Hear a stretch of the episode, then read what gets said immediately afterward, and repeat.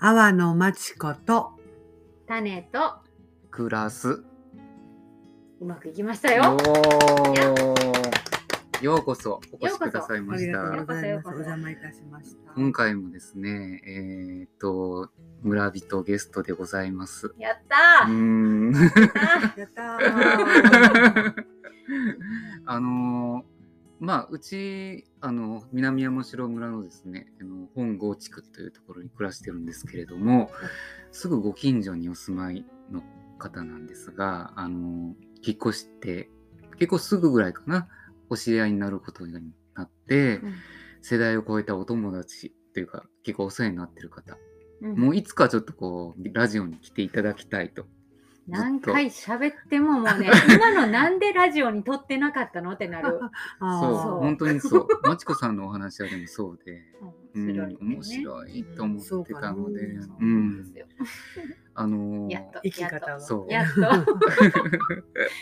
あのこの村でね生まれ育って、まあ、結婚して外に出られたりとかされている方なんですけども、えー今は一応半分は南山城村半分は、えー兵庫県の伊丹市っていう2拠点で居住されておりましてで、えー、と村ではですね、えー、と村マダムというかね奥様方を集めてあの加工食品ジャムとかうん鹿肉の加工の製造販売をされてたり、道の駅でお弁当を作られてたりとかっていうような、おかん弁当。うんはい、おかん弁当のうんうんおばちゃんです。ねいやー、おか美味しい。んですう。んそういうふうにされてる方なんですけどもあの二拠点居住をされてると思うんですけどこれはまちこさんいつぐらいからというかうん、えー、もうかれこれ経緯で10年以上前からうん。になって、うん。けどういうかな。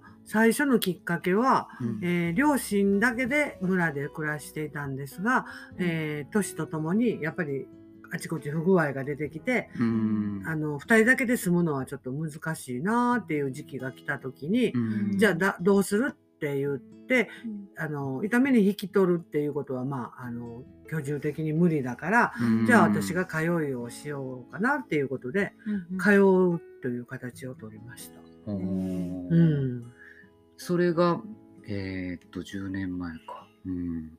もう、え、旦那さんは伊丹にずっと暮らしてて、そうそうそうそうそうそうですそうです同居っていう道はなかったんですね。なかったんです。うんなんかあの、うん旦那さんは旦那さんはあのシティボーイなんですよね。っていうか、うん明るい光うんがないと俺は 夜夜夜暗いところでは俺は生きていけない。村暗いからね。村暗いからねあんなそうあんな暗いところで俺は生きていけないしすごい。寒い 言われて、うん。あじゃあまあ、うん。いいよっていう感じで、うんうんちょっと大変なイメージがあるんですけどね。そうですね。行ったり来たりっていうのがあったりとかして。でけど、えっと、旦那さん夫が言うには長女をもらったという宿命っていうかがあったからまちこさんが長女だから。そうそうそあ長女うもらったから、うん。えっと、本本来ならば自分もうん。こっちにね村に帰ってくるべしところをうん。帰らないで痛みに居続けるイコール嫁は実家の面倒を見るっていうのはもう必然っていうかもう飲み込まい。ないと仕方がない現実っていう感じを持ったみたい。うんへーそうか。だからもうそこのことは詳しくは喋ってない話してないけど、うん。あのお互いがそれでうん。了解したっていう形かな。だから私も家事うんにをの手は抜かないでうん食べ食べることはきちっとしてからうん。こっちに来ようと思って、うん。そうそうそうそう。そういう暮らしを始めたんだよね。うん。うん。うんで、来てる間、まあ、村来てる間はそういうふうにお勤めというかされてますよね、今、現時点。あの、道の駅の方にそうですね。あの村に、えっと、通いで来てる時はうん。伊丹でやってたし友達とやってた仕事をもうクローズしてうん。一段落させてでもうこっちに来ることに専念してうんでそこからあの村で1年ねうん全く何もしない介護だけの1年を過ごしたんですよ。父親が脳梗塞をうんしたのでうんでそれであのずっと今まで私伊丹でもその一日家にいることをそんな長い期間続けたことがなくってうん。大体あの旦那さんには外様と言われて、奥じゃない。お内様お奥様ではなくて外様やなって言われてたぐらい家にはあまりいないなかったので家にずっといててだから、うん。あの両親の面倒を見見つつねあの、デイサービスに行ってる母親がデイサービスに行ってる間に自分の用事でちょっと奈良の方に出るとかうん。しても、もう2時には帰ってこないと。帰ねお迎えせなあかんから、はいはい。でしょ？ほんで父親は家で一人でいてくれるけど、あの母親はそうやってデイに行ったりしてるから、もう2時がリミットで。うん。これもうなんかねだんだんだんだんね詰まってくんでね。う、んうんうん。気持ちが、うん気持ちがね。ほんでうん。仕事もしてない遊びに行ってもつまらない、うん。っていうことが1年続いてうん。た時にうん。1個学年先輩の村のねあのそれこそその方も養子娘さんやねんけどうん。ずっとジベタリアンというかこう地元の人なんだけど、うん。まだ今も元気にあるけどうん。その人がふらっと来はって「まっちゃん仕事せえへん」っていうか「えなんで私そんなんできるかな?」とか言ったらうん。給食センターでな一つ空きができてんとか言って、うん。で時間帯を聞いたら8時半出勤うん。3時上がり、うんうんうん。それってめちゃくちゃええええじゃんって、うん。うん。8時過ぎにお迎え来てくれはって、うん。母は3時に帰ってくるね、うん。だからそのちょうどいい。行ってる間に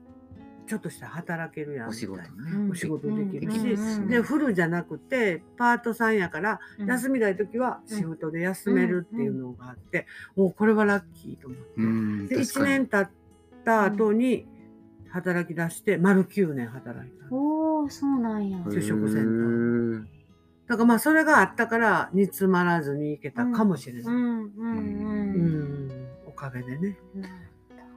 あのーその今ねあの村のマダムたちとうん。一緒にね、いろいろえっ、と加工食品を作られてたり、それそのタイミングってちょうどまだ勤めてる時だったんですいえ、か勤めてる時はもう勤めてるだけで、うん。でその勤めてる後半最後のぐらいの年に道の駅の構想が立ち上がって、ん。で道の駅ができるんやったら何か作ったものが出せたらいいねっていうことで、うん。で知り合いとか親戚とかで集まってグループをうんうん。作って、はい、うんそのタイミング今かだらで言うと67年？そうそうそうそれぐらい前。ぐらい前？7年ぐらい前7年ぐらい前、うん、でその時からまあ場所の設定とかうん。どんな風なあの店作りをするかとかいうののワークショップ的なことがあったり、であのそこに自分も参加したいっていう人ばっかりが集まって、うん。これええな会議っていうねうん。グループができて、うん。でそこにも私たちうん。が、まあ、細々とジャムとかうん。クッキーとか作って、うん。村の単発にある村いきいき祭りとか、うんそんなところにだけ出してたんやけど、うん。やっぱり出口がないとものづくりってね煮詰まってくるから、ですね。でさあどうするっていう時に道の駅ができることが分かってあじゃあそこに乗っかっちゃえみたいな感じで。うん。でそこがオープンしたらごっつい売れたら儲かるやんってきな発発想で、うんうん、楽しめるしっていまあうね出口があるとすごく明るくうん。こうそっちに向かっていけるからね、ううんやったんですよ。でそのこれな会議にも入って、うん。で道の駅立ち上げの時のあのメンバーにも入って、うん。っていう感じ、で今日にまあ至るという。うん。元から作りたい人だったということなのかな。うーんとね私あんまり食品うん。はそうでもなくてご飯とかおかずとか作るのは大好きやけど、クッキーとかまあジャムぐらいはあれやけどクッキーとかそういうケーキとかいうのは、あんまり得意分野じゃなかったんやけれど、けどまあものづくりは好きで、伊丹にいる時はうん。お友達とうん。染色のグループを立ち上げて。染色。あ、うん。染めですか。染めです、はい。それもやってたんで、だから物作ることはとっても好きは好きやった。染色は何で染めるんですか？えっ、とね顔料。顔料？うん。えなんかあの祝いの具っていうのかな、うんうん。あれで、うん。それをけどもそれは、うん。えー祝いの具だけだと定着しないから、やっぱりうん。ちょっと科学的なものが入っててね、うん。だから自然のあの草木染めではなないんやけど、うん。一応元になるのは顔料なんですよ。い岩岩。なんで顔料ですか？ななんかあだからやっぱり手にあの入りにくくないですか？あの、ね、専門店があるから。であの、うん。やっぱりほらあのそんなすごい化学繊維で染めてうん。なんかそういう赤赤しいとか、こう青々しいとかいう色は嫌だから自然な色で何かできたらいいなっていうところの発想、ううん。あそうそうそうそうそう、うんあのそれも長いことしてたんですよ。ええそうそうそうそう。うん友達3人と立ち上げて、うんで伊丹市がうん。なんか新しいもん好きなんやけどね、うんなんか女性のグループのうん。なんかそういうたあの自分たちで活動をするうん。グループにあのお金を貸してあげましょうっていう。補助金補助金なんやけど、うんこれ払へんねんね。え？返さなあかんの。返す。返すの。返さなあかんねんけど、返さなあかん、もううん。市が無利子で貸してくれはんねんね。だから、あの、返してねやねんけど、うん。利子はいらいらないでうす。ん。で、何年かかってもいいですっていう。同じだけ返してくれれそうそうそうそう。うん。で、全然お金のないものが立ち上げたから、そのお金がすごく欲しくて、うん。で、申し込んだらね、うん。えっ、と、い一人目、い一人目、第一回目に当選しはった人は、うん。あの、今流行りの、あの、ヘルパーステーションを立ち上げはった看護師さんが第一号で、うん。私たち C で第二号やったんですよ。まあ。で、それはなぜかっていうと、障害者の人を雇用して、うん。染色をする。うん。で、それをするだけじゃなくて、うん。バッグとか服とか、うんそういうものに加工して、うんうん。で、それをいろんなところで販売する。うん。で、それは福祉の切り口じゃなくて、うん。アーティストとしての切り口。めちゃくちゃ先進的じゃないですか、うんうんそでそれで今いっぱいやってる人そうおるけど。そうそう、もうそれ早くしてたの。もう早くも。そうなんや。それをしたのがうん。阪神大震災の年。ええそう。あおもろい。そう。それはそう。もうさ、それだけで、それだけでもだいぶ話できるけど、で、結局3人しかいいないからう、ん。うん1人の人は学校の先生をしながら参加してくれてはったからう、ん。パターン取ったり、はうん。あの、デザインしてくれはんねんね。あうん。の、服の。うん。で、あと2人は、おっさんみたいなおばちゃん2人が、もう日に、日に日にこう色なんか塗ってう、ん。それを蒸して、あの、色止めしてう、ん。洗って、のり落としてとか言うもうおっさんみたいな仕事をして、で、おっさんもせえへんで。土日は、あの、相手さんを探して、うん。遠くはね、福山まで行った。えー。福山、岡山、ほんで、えっと、松坂にもお得意さんができて、うん。あの、季節代わりに、そのできた商品を持って行って、そこで展示会をしてもらって、で、そこにお客さんを呼んでもらうんでね、うん。それは呉服屋さんやったんやけど、うん。呉服屋さんも着物はもう売れない時代になってたから、うんなんかちょっと変わった切り口をしたいと思ってはる呉服屋さんに行き当たって、うん。で、そこで展示会をしてもらうんだけど、1泊2日とか2泊3日で行くの。おばはんは。昔からやってますこれ。もう だいぶ。う。そう。ほんで、30年前こっちのご飯すはもう作作り置きしといたら、うん。まあ、娘がもう大きくなってたからうん。ご飯のことしてくれて、うん。でお母さんはおっさんになって営業に行って、うん。でそこで採寸したり発注をもらってうん。持って帰ってきたら、もう一人の人がパターン取ってくれて、うん。作って、でそれをまた納品してっていうことすごいでその回転づくりものづくり。半端ないよ半端ないそれを止まるとねその毎月返していこうかね返せなくなる。そう。だからあそういうこともまあそうそうそう。でだから安く売りすぎなんちゃうかな。もしかして。で場所もねもう、うん。あの古くなったお家平屋のお家を借りてて、うん。でそこのお家賃払い、うん。で死に返すお金でもう決まった金額毎月出ていくわけ、うん。だからそれを捻出するためにで悪いけど来てくれてたあの障害者の人たち4人か5人いてくれはったんやけど、うん。そういう人たちには、うん。あのある程度こう安定してきたらお払いするから、うんちょっと今はあの、うん通ってきてくれて仕事してくれるだけにしてほしいっていうことを親御さんと相談して話して、うん。でその代わりいついつ何日あの何時間来ましたっていうのをもうずーっとその長い年記月帳面と、でうん。あの後々生産してお金払うようにしたんやけど、うんその間は私たちも無給やし彼らも無給で、うん。なぜその家賃と C に返すお金だけは、うん。とりあえず捻出していかなあかんから、うん。だからもう手弁当で車で、福山走って行ったり、うん。玉野で玉野も2泊3日とかでごおご 服屋さんとした。すごいてたことでそれをそうそんな話が脱線しますがそれをしてたんやけどこっちの事情が大変になったので、もうそれを一応一旦解散しましょうってこと。ああそうだったんですね。うん。そうなんです。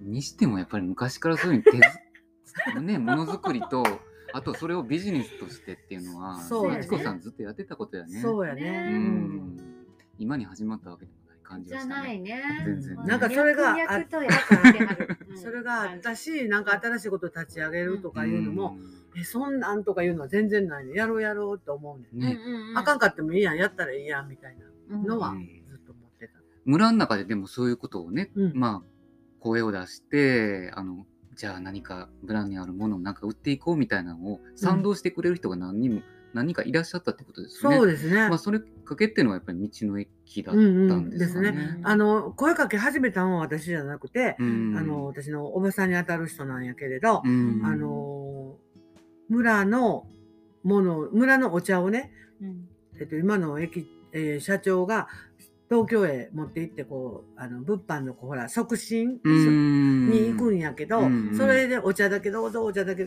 こう言っても、うん。ピンと来はらへんからそこでお茶入れて飲んでもらう時にちょっとしたお菓子手作りのお菓子みたいなのがあったら、うん。こう人も寄ってきはるから、うん。なんか持っていくもんないかなって言うて、うん。あのその時はまだ山並みのところにある直売所しかなかったから、うん。そこのおおばさんたちに声かけてうん。お菓子を持って行ったんねその時私たちはしてなかったまだ、うん。出発前あの、うん出発点前で。うん。でそこで預かっていったやつを持ってその私のおばさんが行かはって、うん。でそれでまあその時はあの村の手作りのお茶の混じったかりんとうですとか言って渡すんやけど、うん。うん、ちょっとこれ違うよな。もっとこうなんていうのかな、質のいいものって言ったらおかしいけど、うん。あの誇れるようなものを作ったものを持ってきたかったよなって思って、うん。帰りに新幹線の中で立ち上げようって思わはったらしくて。それはおばさんが思いはった。そうそうそうそう。でそれその時にうん。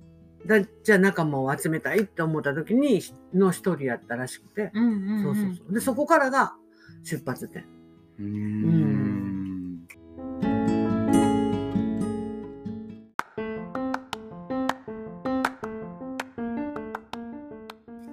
まちこさんはそのまあ伊丹でもねあの村に来られてもやっぱり自由に好きなあのねしてやりたいことをやりやり続けてる感じはする。今現在そうされてんなーってのは分かるんだけど、うん。生まれ育った時っていうかね昔のその村の状況以前ちょっと何か保守的だったりとかっていうことを聞いたことがあるんですけど、その時はどういう状況でしたか、うん。やっぱりねうん。まだ私は昭和29年生まれで、うん。戦後がまだ引きずられていた時代やね。うん。だから昭和29年って何何年ですか西暦？1954年。54年。うん。まあもう戦,、えっと戦争終わってからは9年ほど経ってるから、だいぶ復興はしてたと思うけど、んんん。やっぱり人間の考え方とかいうのも特にあの村は田舎で、うん。その人から外部からのこう人の出入りも交流もそんなにないから、うん。保守的は保守的やったしね、うん。そうそうそうそうそう。長女、うん。長男がね、まあ、家うん。お墓仏壇そうをそうそうそう。守っていくっていう、うん。そういうこともね今実際そういうふうにされてるし。そう。やね。だからうんまあ、田舎やから特にかもしれないしそんなにあの守っていかなあかん、うん、であの山があったりとか土地がね、うん。いっぱいもあるとかいうお家以外の普通のお家でもやっぱり長男長女が後を継ぐという風習はうん。もう、うん、なんていうのかな無視できない。うん。それを守り続けていかなどうすんねんっていう感じで。うん。今となったら、え、そんなん、男のね、長男さんでももう家ポン出ていって、東京の方でお家建てて帰ってきはらへんやん、みたいな、お家がざらやけど、その当時はもう絶対、それ、それを守らねばならない。うんの中で大きくなってきた。っていう感じやね。うん。やっぱり長女と次女とは全く違うかったんですね。そうですね。次女はね、自由奔放にうん。好き嫌いがあってもいいうん。感じやったけど、私はもう絶対好き嫌いは許されない。うんうんうんで、お箸の持ち方うん。とか、こう背筋伸ばしてご飯食べるとか、うん。そういうのも、ああの母親と父親じゃなくてそのもう一個上の世代大きいおおじいさんおばあさん。おばあさんはもうそんな言わない。もううちは頑固なおじいさんがいたから、そのおじいさんが私の横にこう座ってて、一番のこう、主の座に座って、そのこっち側に私が横にちょんと座必ずそこが私の席やねん。妹はちょっと離れたと お魚の食べ方とか、もう、お茶碗も、もうこう肘なんかついた日にはもうとんでもないく怒られるし、うんだからそういうことの教育はそのお大きいおじいさんがしてた。そんな少女時代を過ごしまして。それに対して反発みたいなことはあっその時はね、すっごい嫌や、ご飯の時間がとても嫌やったけど、うんそんな逆笑えるような雰囲気では全然なかっうん絶対的なた。そう、絶対的。おじい、うんおじいさんも絶対主義でね。うんうんで、うちは、あの、ぼあの女の人の家系で、私のそのおばあさん、その怖かったおじいさんのうん。嫁、うん。おばあさんも、うん。このおじいさんは養子に来たはねね、うへん。ー三重県の柘植から。ほんで、私の母は、あの、この二人の、あの、本当の子供じゃないけど、養女にもらってて、うん。まあいたら、あの、男の子がいないうん。くて、父親も伊賀上野から養子に入ってて。あじゃ、あ二人ともなんかまあそうそうそうそう来たほんで私も女やったから私も、まあ言ったら養子を取るっていううん。立場で、うん。そう三代続くべしやったのうね。ん。だから、まあ、あの、まあ昔はその女の子が養子さんもらって、もうそこの家の名字を継いでうん。行くっていううん風習があったから、うん。うん、男の子はももちろんやけどね。だからやっぱりちゃんときちっと育て、しつけをしとかなあかんっていうのがおじいさんの考えやったんやと思う。うん。それはどうやってこう変わってったっていうかなんか抜け出せたんですか？案外ね、早くにそのおじいさん、ボケてしまうわ。えー、笑ってますけど。笑っていうかもうなんかね、ちょっと も変わってしまったんですうね。認知が始まって、もうそう厳しかったおじいさんとは思えんおじいさんになってしまって、で私が高1の時にもう亡くなってるから、うん。まあ本当に小さい時から小学校ぐらいの間だけこう結構はあってうん。しつけされたけど、うん。あとはもう全然おじいさん可愛いおじいちゃんになってしまわはったから大丈夫です。そ。れでもショックじゃないですか？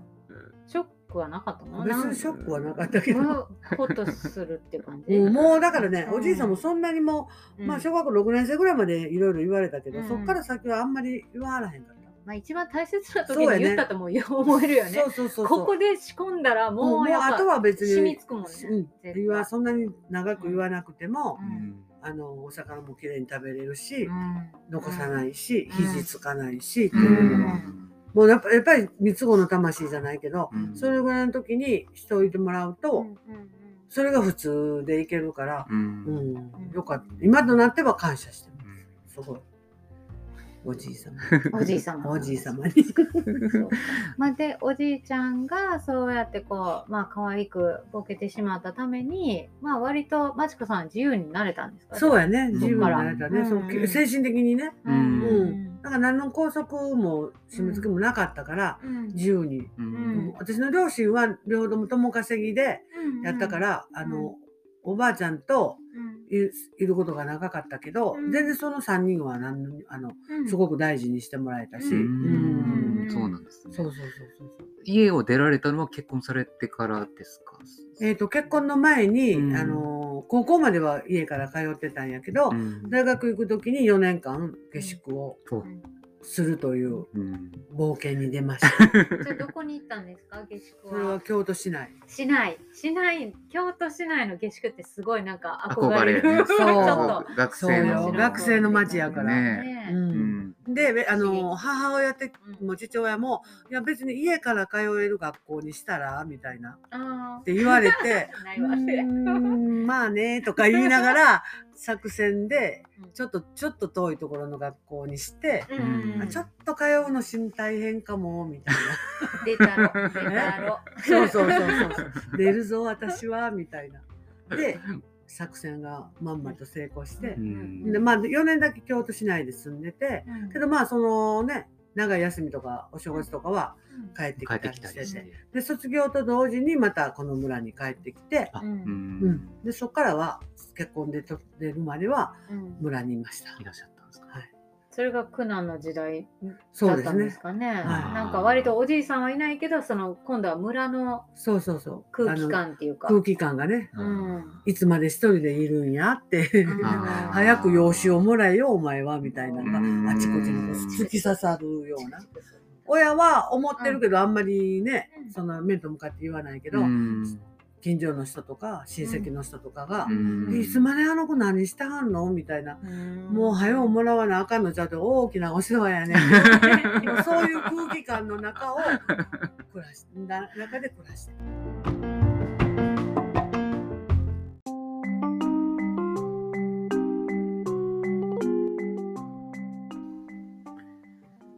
なかなかね、保守的な村だったな。まあ、その時代とかね、あの、うんいろんな、ね、ことも関係するなと思うんだけども、その、僕たちもね、この村に移住してきて、あの、すごくこう、移住者もたくさんいらっしゃるし、うんいろんな才能があることがたくさんいる。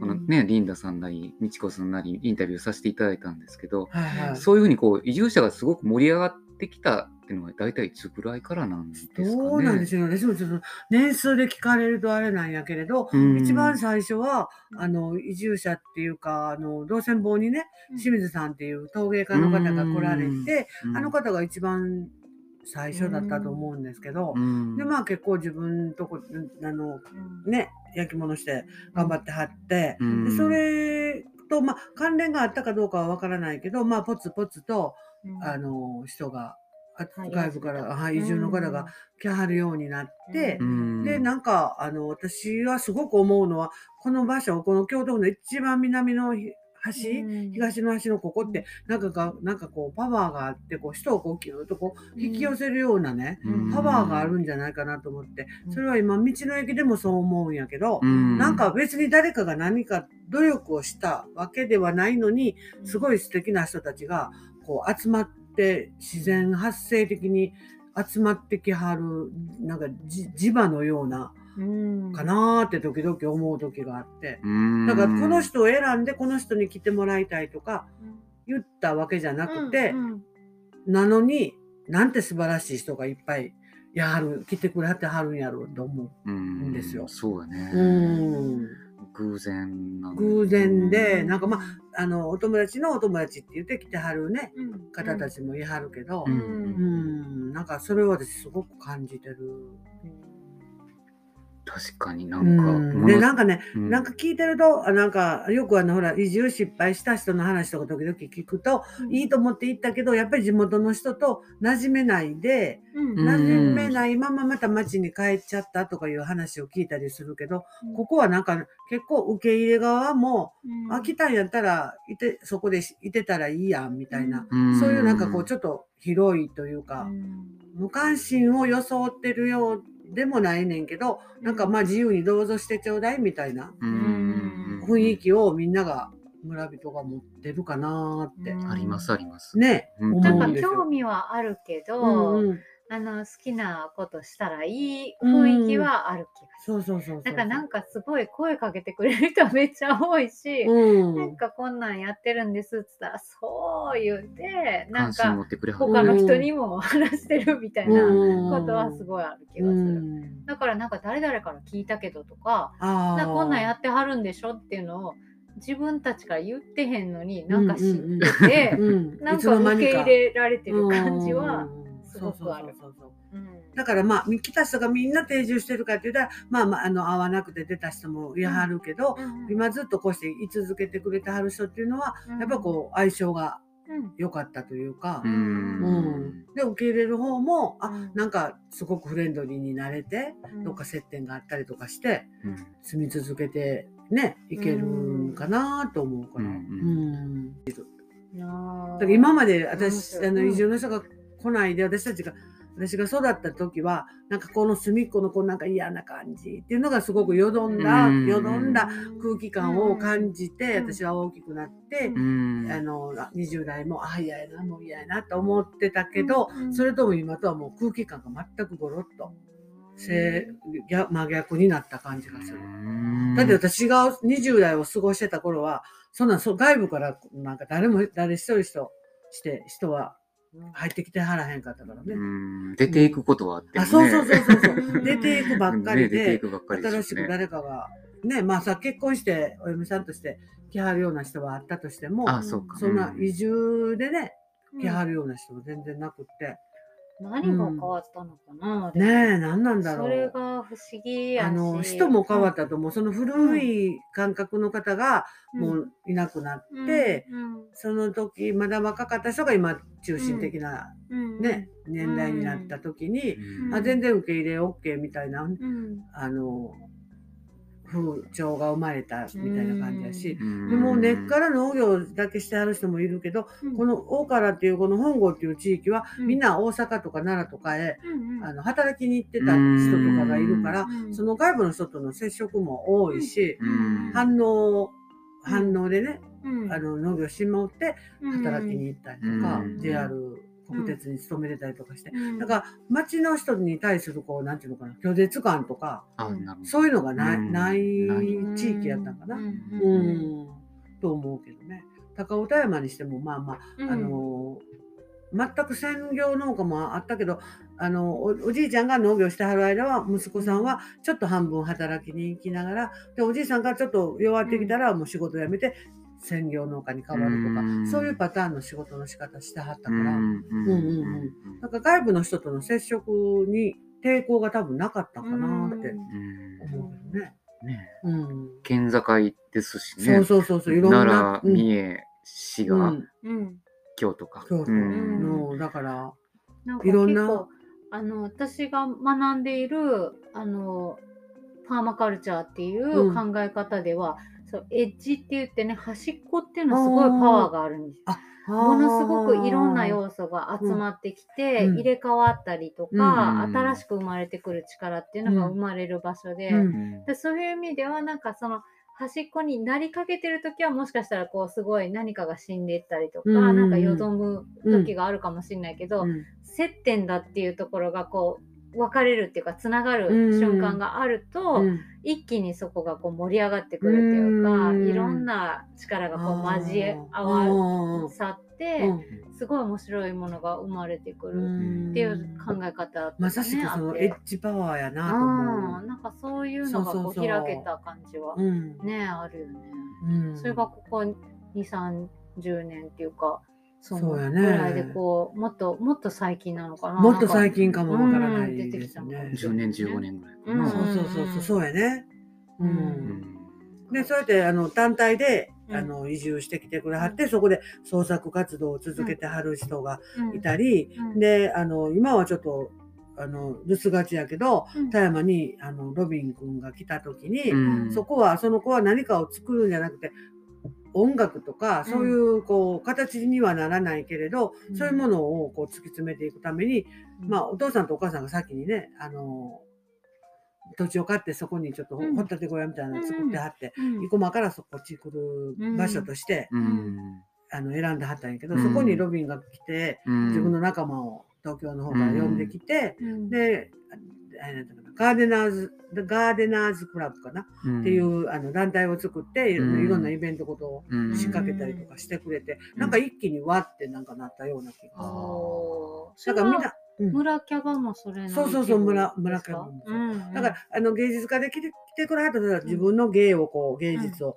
突き詰めていかはるから、そうだね。うんまあ、うん。あのあんまり他の人との接触で少ないけど、うん。ロビンが来たことでうん。あのそういうイベントごとをやろうっていうことが、あの基本になって、うん。でそこで自分も作曲したものを発表したりとか、うん。そういう場を作るようになったからね、うん。うん。そこでまた一気にわって広がっていった気もする。うん。そのこの間もの村キャバのお話聞いた時に、その地元の方もともと住まわれてる方もやっぱり一緒なってっていうのがそうそうそうそう。こがすごいよなとかって、うん。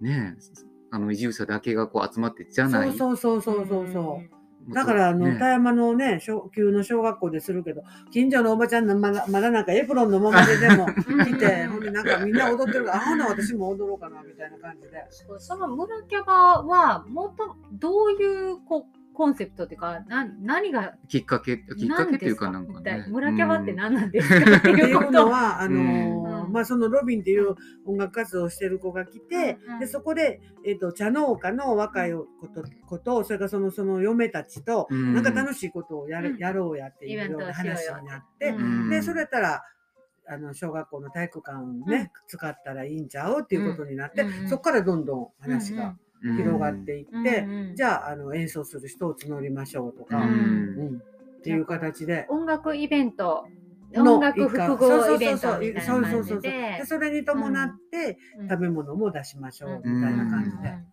そうそうそんな感じで、なんかお茶のカクテルとかがうん。あったのかな？ウェルカムドリンク。あそうそうウェルカムドリンクをあ若い茶農家の,、ん。あの男性たちがうん普段はもうえ偉い格好で農作業してるけど その時だけはピシッとピシッとして。ピシッとしてネクタイして。あ黒服っぽい。黒服っぽいのを感じで？演出してか、かっこいい。んそうそうそうそうそう、うんあとあれよね、ドラッグクイーンというかそう。ね、うんドラッグクイーンの人をダンサーを読んで。読んで、もうそれももう大盛り上がりで。すごい面白かった。それがなんかすごいあのーちょっといかがわしいラジオ体操そうそうあった。そう。ねえ、うんやったっぽくってなんてあそういう面白いんだってよ。ねうんそうそうそうそうそう。そうやすね。まちこさんはそこにはどう関わってたの？えっと、食べ物で出たり、うんあの、もう観客としてうんうん、めっちゃ踊ってた。踊ったり、踊ってたりとか、うんそうね。うんうんなんかけどね、誰でもがね、スーッと入っていけるね、空気感やった。あ、そうだったんだね。面白いねん。そうそうそうなんかそう。だから、いや、もう私、そんな、そんなこと嫌とか言うてるぐらい、いやいや、いい子やとか言ってあ、そうみたいな、こう、つられていなんか興味あく。るね。うんちょっとだけこう、遊んで。にぎこう、わーっとはできないけど、ん。ちょっとこう、体動かしてる人がいたりとか。マッチええかんでも楽しめるやん、みたいな。うん。ね、本当ですうねん。ですよね。うんはっちゃけてたんですけど。まあまあ、時の流れで もう今はちょっとね、違う方向になっちゃったから、うん。また村キャバもしてくれると、やってくれると思うけど、ううんんまたやらはったら参加したいなとは思って。うん。本当ですうね。ん。見てみたいね。そうそういうそう。そういや、出るんでしょ あれ？じゃあどう何で出る方。何で出たらいいのか踊る方練習します。言ったよ。言っちゃった。そうそう。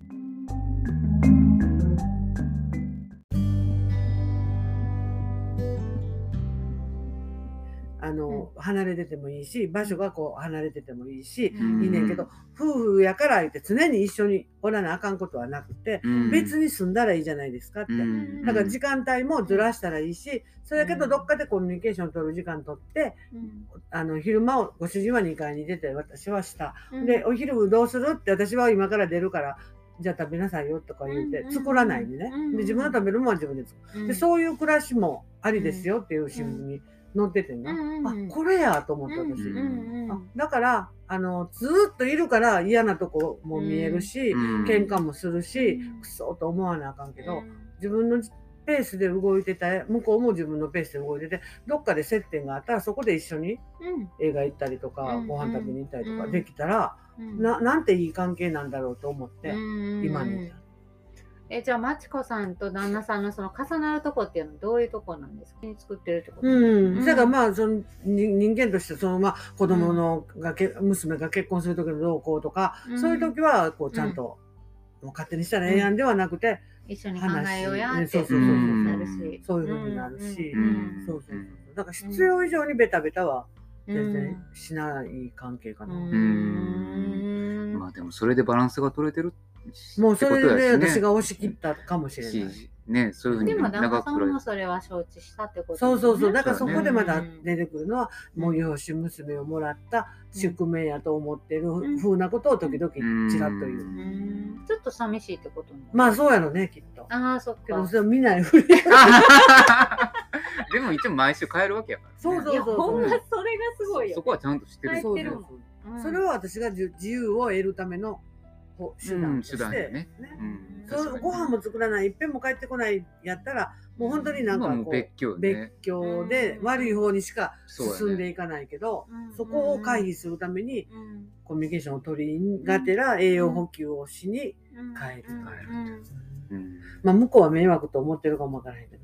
なあいやーそれはないんじゃない？そうかな。やっぱり。わかんないです。よそんなことない。けどもう毎日毎もう定年してしまって旦那も、うん。家にいる時間が長くなったら、うん。やっぱりずっと一緒にいるよりは、うん。時々ぐらいの方がそうやね。いいと思う。ううん。ん。ね、うまいね。確かうん。ってな感じでございます。そうです。すみません。に。いやいやいや腰腰を折りました。とんでもないです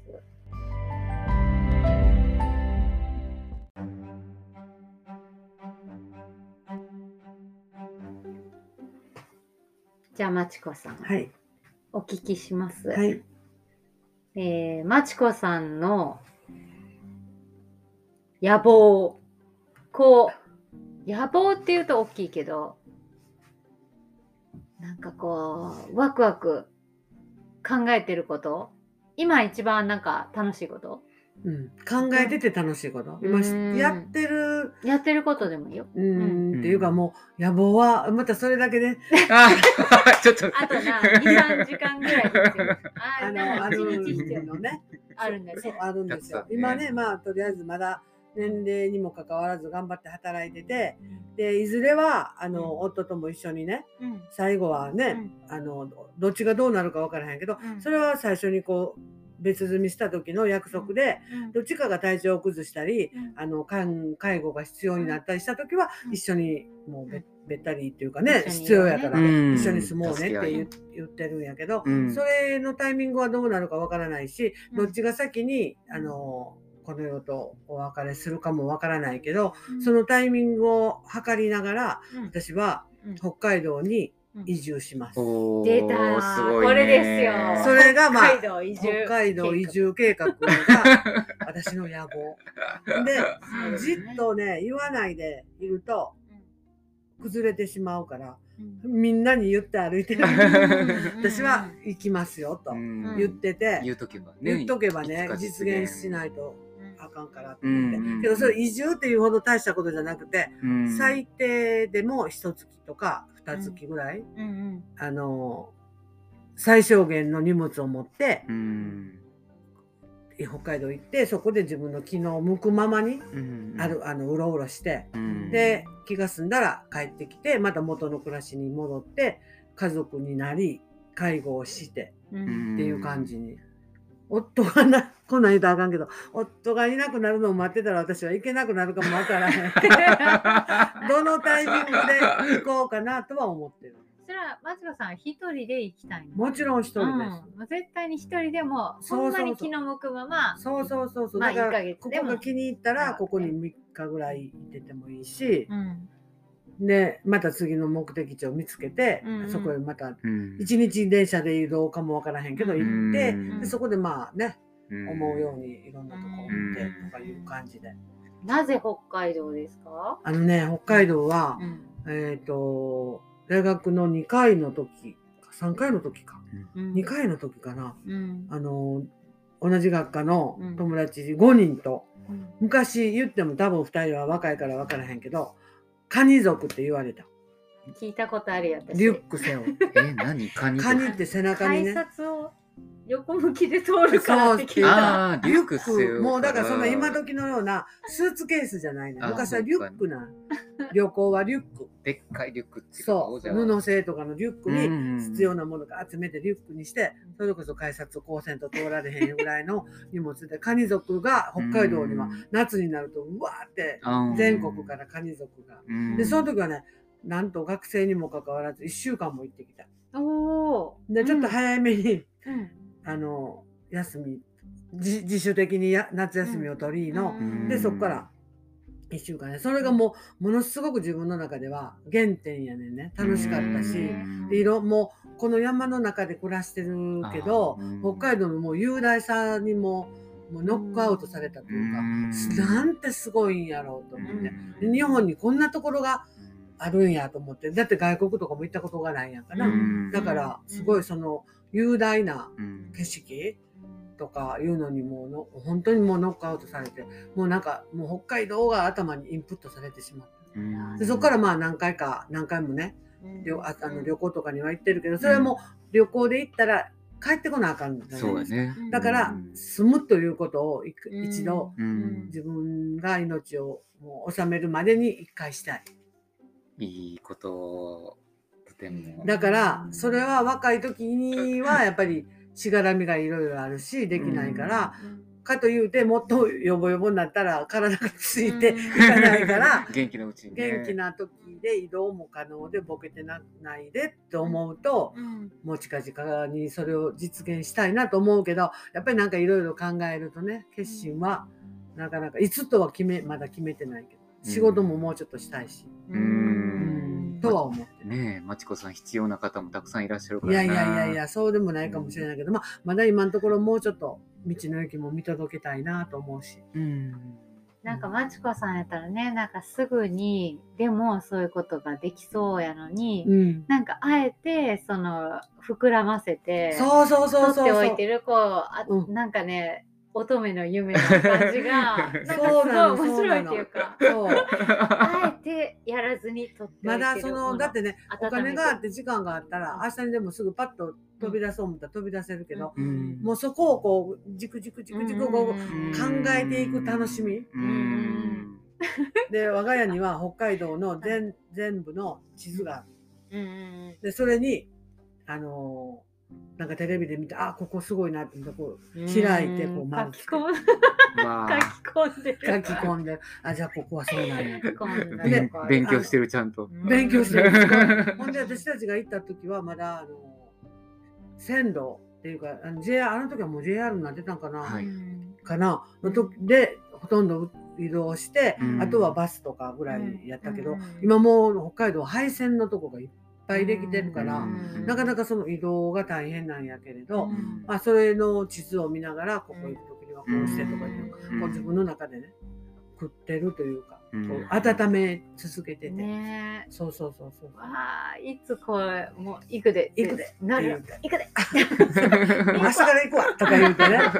そうそうそうそう。発表します。あの手島さんの青い家でうん。何年か前にうん。あの彫刻家の人がねうん。1週間2週間かな。うん。彫刻の展示をしはった、うん。その人なんと北海道の芦別の人あのちょうど真真ん中のあたりのね、うんうんそこからね自分の作品をうん。車に積んで運んできはって、あすっえごいパワフルやろ、でその時に、うん。であの現地で手島さんのご主人にうん。木を調調達してもらわはって、うん。チェーンソーでうんうん牛かなんかを掘らはったんですよ。それをパフォーマンスえしはっえて、うんでその時たまたまウーでお昼のうん。ランチを提供するうんタイミングがあってね。うん。でめっちゃよくお話ししてくれはって、うん。でいや実は私こうこう思ってるんですよって言った。ら、あぜひぜひ来てください。なんかその市役所とか問い合わせたら、うん。なんかそういう短期の人用の住宅とかのうん。斡旋とかもあっちのこっちでやってはるよって教えてくれはって、うんでその人とあのフェイスブックを今も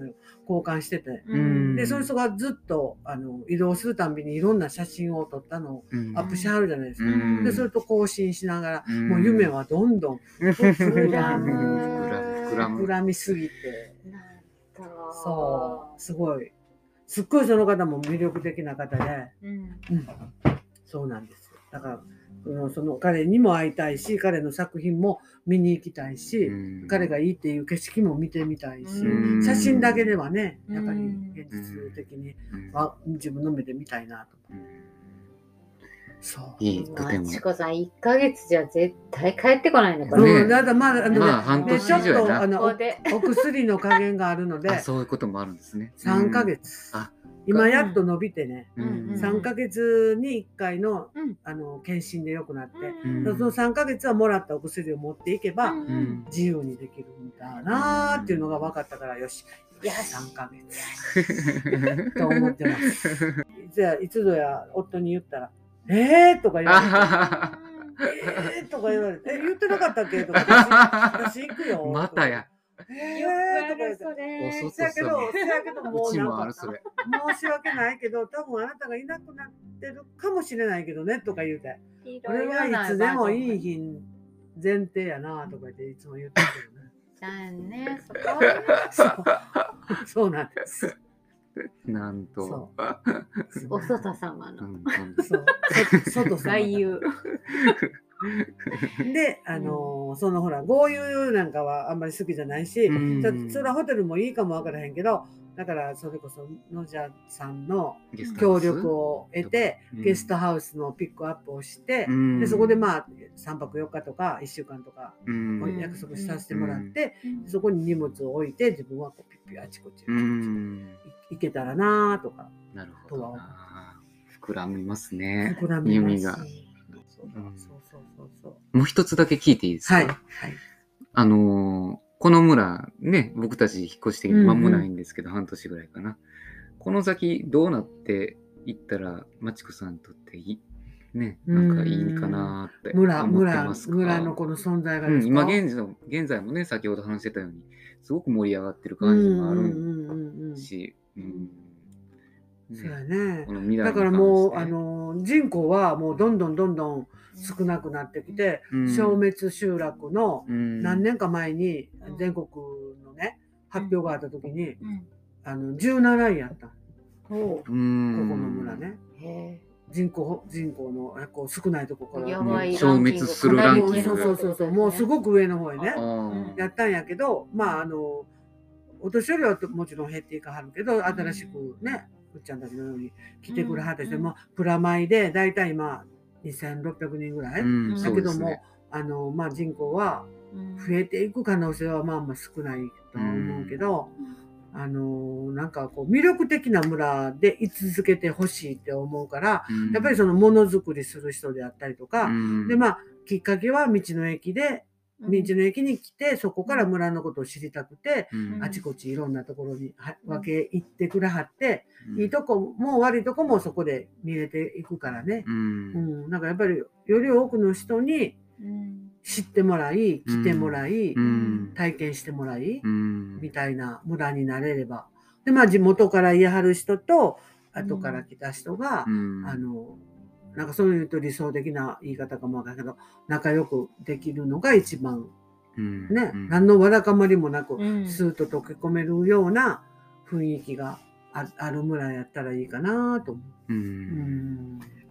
あの20代の娘自分はとっても憂鬱な鬱陶しい村やったっていうイメージしかなかったのが、うん。どんどん年を重ねるごとにってうん。結構この村面白いやんって思う、うん。ね。いろんな人がいるし、うん。でもあのきっかけは道の駅かもわからへんけど、うん。いろんなものを作る人が増えてきたし、で、うん。一般の人たちでも、いや、ほんならあんなして出せるんやったら、自分らも、あの、蜂蜜の農家さんがね、うん。蜂蜜、今までは自分で作って、それを誰かお友達にあげたりしてたのを、うん。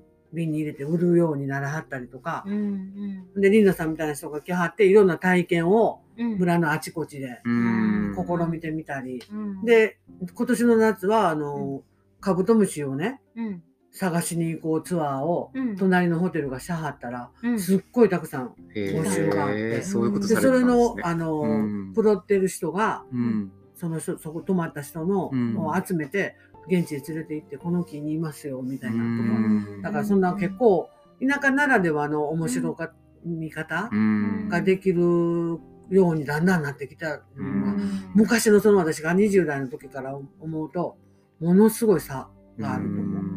で村人もそうやって楽しんでるし、うん。外部から来た人も、いや、あそこいたら結構なんか面白いことしてはるやん、みたいな、うん。を感じてくれてはるから、うん。このままの感じで、うん。まあもっともっと奥深いところがあるから、うん。もっともっと開発してね、広がっていけばいいなとは思う。ん。そうですね。う。あの、まあ、この間、その、奥本商店の良吾さん。のサバ寿司作りとか、本当に美味しいサバ寿司だったし、うん。ああいうふうにこう、なんていうのて、教室っていうか、教えていただける、そういう、なんか、もともと多分ポテンシャルがすごい高かったのかもしれないなと思うんですね。うんそういうものをひ引っ張り上げてるっていうか、ね。引き出してる感じが最近は特にすうんる。特にね、山の中で、あの、ももちゃんが一生懸命やってくれてて、そういうのが、あの、ヒットしてるなっていう感じですよね。もうそれこそ昔、うんあの、南山城温度うん。も、うん。もう道の駅で流れるだけで誰も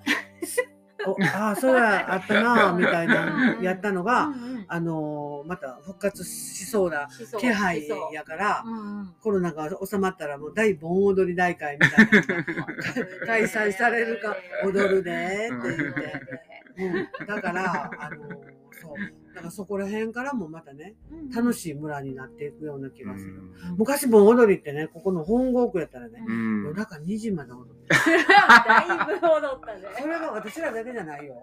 私らの母親の代の、時代だからその時に50代のおばさま方、うん帰らへんもん。すごい。ずっとすごいずっとそんな人がね端から軒並み あのおばちゃんもせもう今は亡くなってはるけどうんあ生きてはる人もいはるけどね、うんあのおばちゃんあのおばちゃんもうみんないやはったもうずっと踊ってはったもん。大好き。大好きもうね。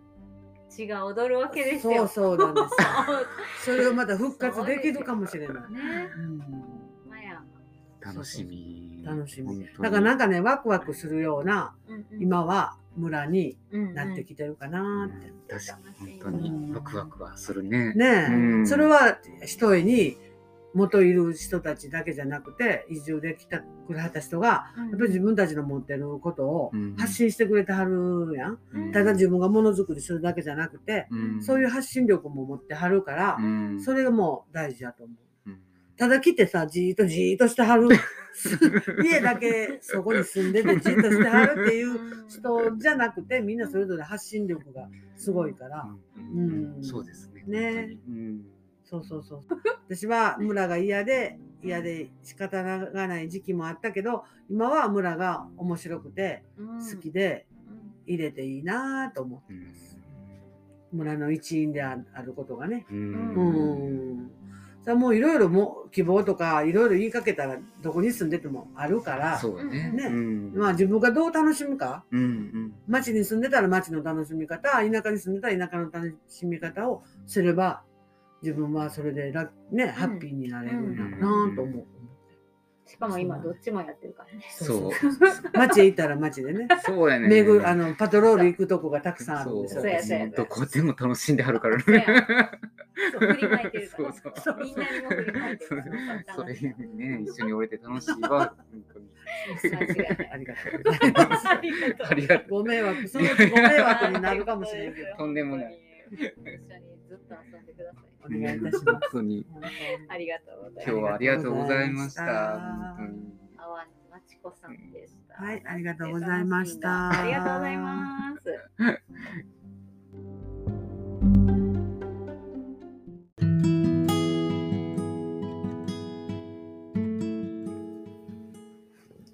あっぱれでしたね。ねまちこさん。まちこ節全開で。え、実は、まだまだね、あの、話しきれてないエピソードがたくさん、ほんまそうそう。村伝説というか、村伝説。うんうん、やっぱり昔のことを知ってるっていうのは本当にすごくて、うんうんうん。面白いことばっかりで。